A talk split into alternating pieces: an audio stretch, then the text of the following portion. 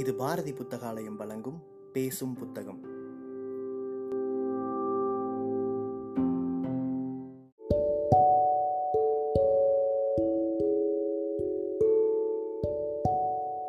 Book day இணையதளத்தின் மூலமாக முன்னெடுக்கப்படும் வாசகர்களுக்கான வாசிப்பு போட்டியில் தேர்வான சிறுகதையை கேட்க இருக்கிறீர்கள்.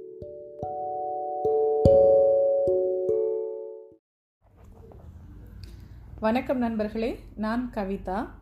நான் திரு எஸ். ராமகிருஷ்ணன் அவர்களின் என்ன சொல்கிறாய் சுடரே எனும் சிறுகதை தொகுப்பில் இருந்து பெயர் பலகை எனும் சிறுகதையை உங்களுக்காக வாசிக்கிறேன். நானும் அம்மாவும் ரெண்டு மணி நேரமா சுயம்புவின் வீட்டை தேடிக்கொண்டிருந்தோம் யாருக்கும் அப்படி ஒரு ரிக்ஷாக்காரனை தெரியவில்லை. காலை ஏழு மணி இருக்கும். நடராஜா சித்தப்பா வீடு தேடி வந்திருந்தார். அவரது கையில் தினசரி பேப்பர் ஒன்று சுருட்டப்பட்டிருந்தது. சமையல் கட்டுல இருந்த அம்மாவை தேடி போய் சொன்னார். நியூஸ் படிச்சிங்களா அண்ணி? பஸ் படிக்கட்டில் இருந்து தடுமாறி விழுந்து சுயம்பு செத்து போயிட்டானா? படத்தோட நியூஸ் போட்டிருக்காங்க. அடுப்பில் கடுகு தாளித்து கொண்டிருந்த அம்மா திகைத்து போனவளாக கேட்டாள். நம்ம சுயம்புவா? ஆமா நீ பேப்பரில் போட்டு இருக்கான் என விரித்து காட்டினார். அம்மா அந்த பேப்பரை வாங்கி வெறித்து பார்த்து கொண்டிருந்தாள். அவள் அறியாமல் கண்கள் கலங்கின. சுயம்புக்கு போயா? இப்படி ஒரு சாவு வரணும். படிக்கட்டில் எதுக்கு நின்றுக்கிட்டு போனா? என ஆதங்கத்துடன் கேட்டாள் அம்மா. மிஷன் ஹாஸ்பிட்டலில் போகிற பஸ்ஸில் எப்பவும் கூட்டமாக தான் இருக்கும். சுயம்புக்கும் வயசாயிருச்சுல்ல. அவன் தடுமாறி விழுந்திருக்கான். ஸ்பாட்லேயே அவுட்டு. அவன் வீடு எங்கே இருக்கு? என கேட்டாள் அம்மா. சென்ட்ரல் தேட்டர் பக்கம்னு நினைக்கேன் என்றார் சித்தப்பா. யாராச்சும் ஒரு ஆள் வீட்டை விசாரிச்சு போய் துக்கம் கேட்டுட்டு வரணும் என்றாள் அம்மா. மணியை போயிட்டு வர சொல்லுங்க. எனக்கு பேங்க்ல வேலை இருக்கு என்றார் சித்தப்பா. இல்லை நானே மணியை அழைச்சிட்டு போயிட்டு வந்துடுறேன் என்றாள் அம்மா. அப்படித்தான் நானும் அம்மாவும் சுயம்புவின் வீட்டை தேடி கிளம்பினோம். சென்ட்ரல் பக்கம் என்றால் எளிதாக தே கண்டுபிடித்து விடலாம் என நினைத்தது தவறு. இப்போது தேட்டர் வாசலில் ஒரு ரிக்ஷாக்காரன் கூட இல்லை. வரிசையாக ஆட்டோக்கள் மட்டுமே இருந்தன. அவர்களுக்கு பழைய ரிக்ஷாக்காரர்கள் பற்றி எதுவுமே தெரிந்திருக்கவில்லை.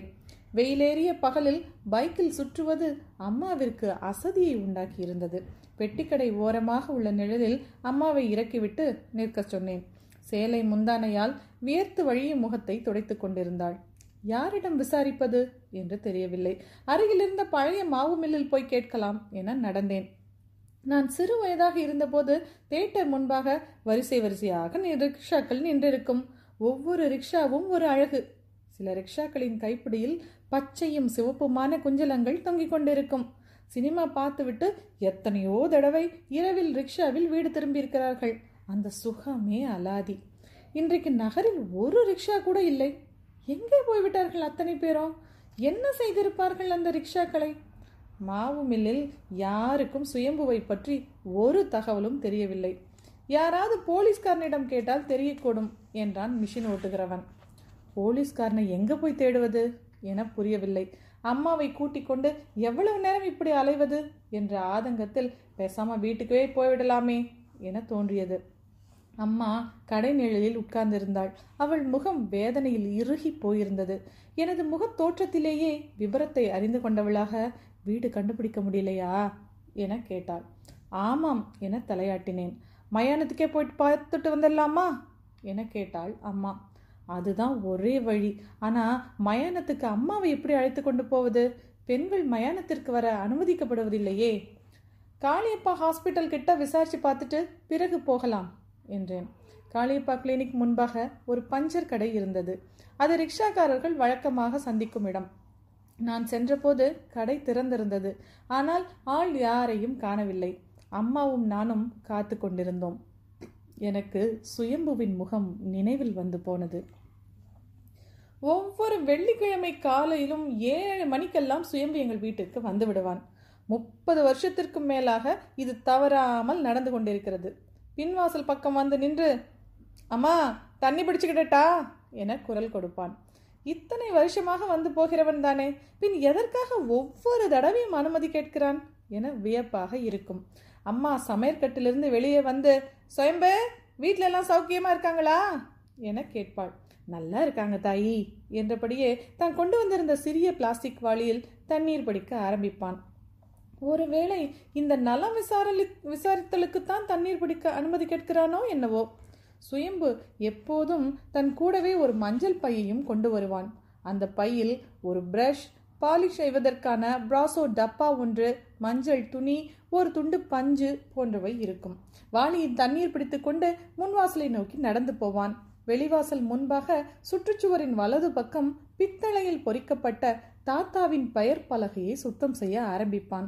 இரண்டு மணி நேரம் அந்த வேலை நடக்கும். உலகநாதன் பிள்ளை எம்ஏபிஎல் என பித்தளையில் பொறிக்கப்பட்ட அந்த பெயர் பலகை அது. எங்கள் வீட்டை வக்கீலும் பிள்ளை வீடு என்றுதான் அழைப்பார்கள். கோயில் கோபுரத்தைப் போல அண்ணாந்து பார்க்கும் உயரம் சுற்றிலும் பூந்தோட்டம் அதை சுற்றி உயரமான சுற்றுச்சுவர் ஃப்ளைமவுத் கார் நுழையும்படியாக அகலமான முன்கேட். இரண்டு கதவுகளும் தாத்தா வெளியே போகும்போதும் வரும்போதும் மட்டுமே திறக்கப்படும். வாசற்கதவு திறந்தால் வீட்டிற்குள் தானே மணி அடிக்கும். அந்த மணியோசை விசேஷமானது.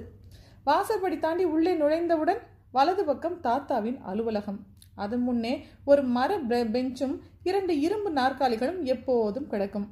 அதை ஒட்டி ஒரு வட்ட வடிவ மேசை. அதன் மீது ஆங்கிலம் மற்றும் தமிழ் தினசரி பேப்பர்கள். வார மாத இதழ்கள் சிதறி கிடக்கும். தாத்தாவின் அறையில் பெரிய தேக்கு மர மேஜை சிவப்பு குஷன் போட்ட நாற்காலி நான்கு பெரிய அலமாரிகள் அத்தனையும் சட்ட புத்தகங்கள் அகலமான இரண்டு ஜன்னல்கள். தாத்தா அறையில் ஆள் உயர நேருவின் புகைப்படம் ஒன்று மட்டுமே மாட்டப்பட்டிருக்கும். அவருக்கு நேருதான் ஆதர்ஷம். வெள்ளைக்காரன் காலத்தில் வழக்கறிஞராக பணியாற்ற துவங்கி பின்பு மாவட்ட நீதிபதியாக இருந்து ஓய்வு பெற்றவர் என்பதால் அடிக்கடி தாத்தாவை பார்க்க எப்போதும் ஆட்கள் வெளியே காத்து கிடப்பார்கள். தாத்தா உயிரோடு இருக்கும் வரை கேஸ் விஷயமாக எத்தனை பேர் வந்தாலும் அத்தனை பேருக்கும் வீட்டில்தான் மதிய சாப்பாடு. இதற்காகவே பெரிய டைனிங் ஹால் இருக்கும். இரண்டு சமையற்காரர்கள் வேலை செய்தார்கள். சில நாட்கள் கேஸ் விஷயமாக வந்தவர்கள் இரவில் அவர்கள் வீட்டிலேயே தங்கிக் கொள்வதும் உண்டு.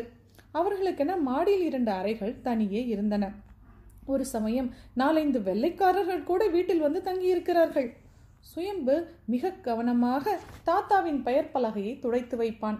அதற்கு ஒரே காரணம்தான் இருந்தது.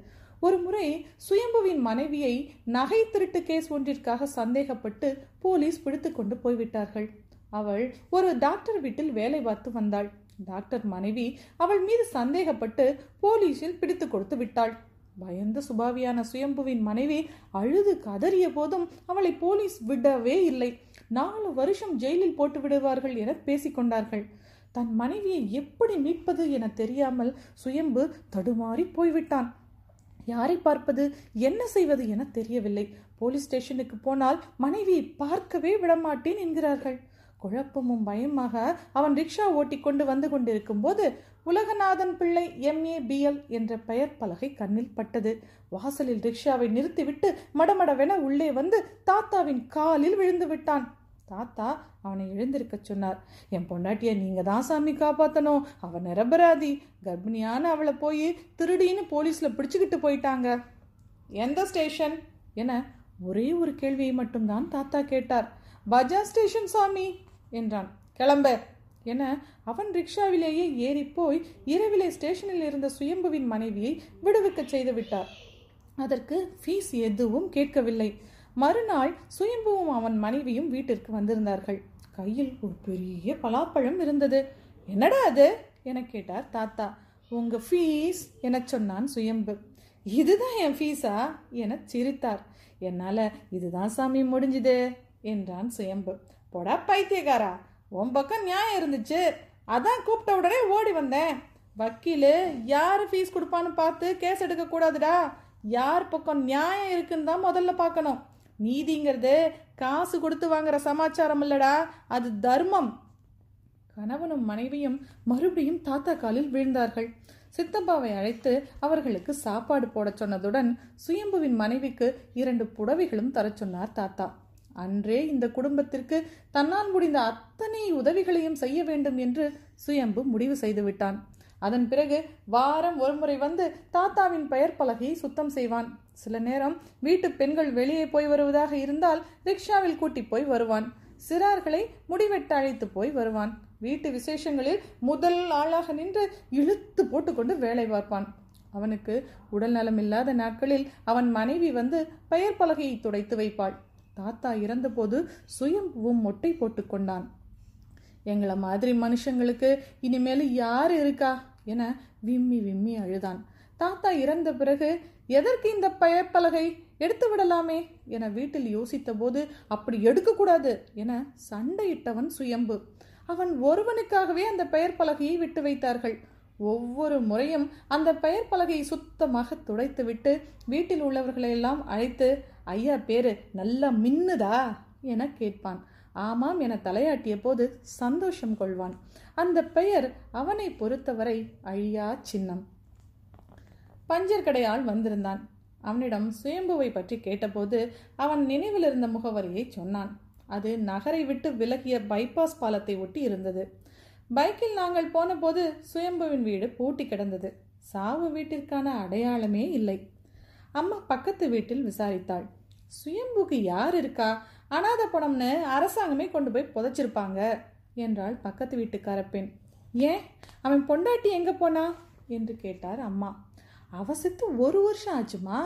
சுயம்புவை கூட ஒரு ஃபாதிரியா தான் கூட வந்து கொடைக்கானல்லருன்னு கூப்பிட்டாரு. ஆனால் எனக்கு இங்கே முக்கியமான வேலை இருக்குது அதை விட்டுட்டு வர முடியாதுன்னு இந்த குடிசையிலேயே தங்கிட்டாரு. அவரா பொங்கி சாப்பிட்டுக்கிட்டு ஒத்தாளா கிடந்தாரு. அப்படி என்னதான் வேலை பார்த்தாரோ யாருக்கு தெரியும்? தன் மனைவி இறந்து போனதை பற்றி அவர்கள் யாரிடமும் ஒரு வார்த்தை சுயம்பு சொன்னதில்லை. தீபாவளியின் போது கூட அம்மா சுயம்புவின் மனைவிக்கு புடவை வாங்கி தந்த போது கூட இதை கட்டிட்டு அவ எங்கம்மா போக போறா? என சிரித்து கொண்டான்.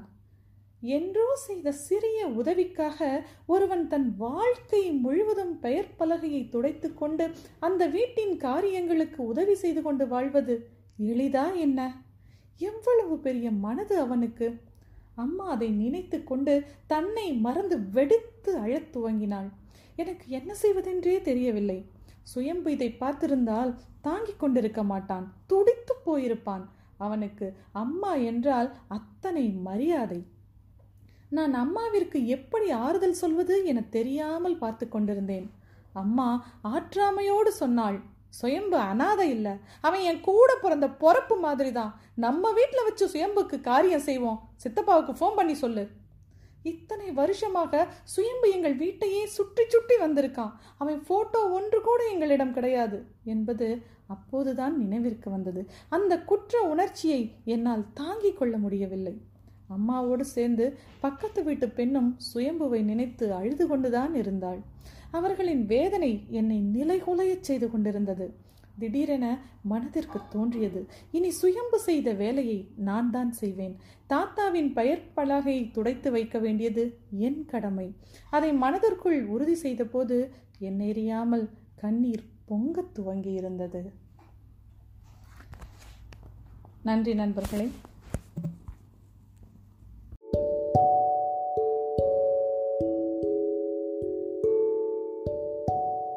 சிறுகதையை கேட்ட வாசகர்கள் தங்களுடைய கருத்துக்களை மறக்காமல் அனுப்பி வைங்க. புக் டே இணையதளம் மூலமாகவோ அல்லது நாங்கள் கொடுத்துருக்கிற வாட்ஸ்அப் எண் மூலமாகவோ அல்லது எங்களுடைய சமூக வலைத்தள பக்கங்களின் மூலமாகவோ உங்கள் கருத்துக்களை மறக்காமல் தெரிவிங்க.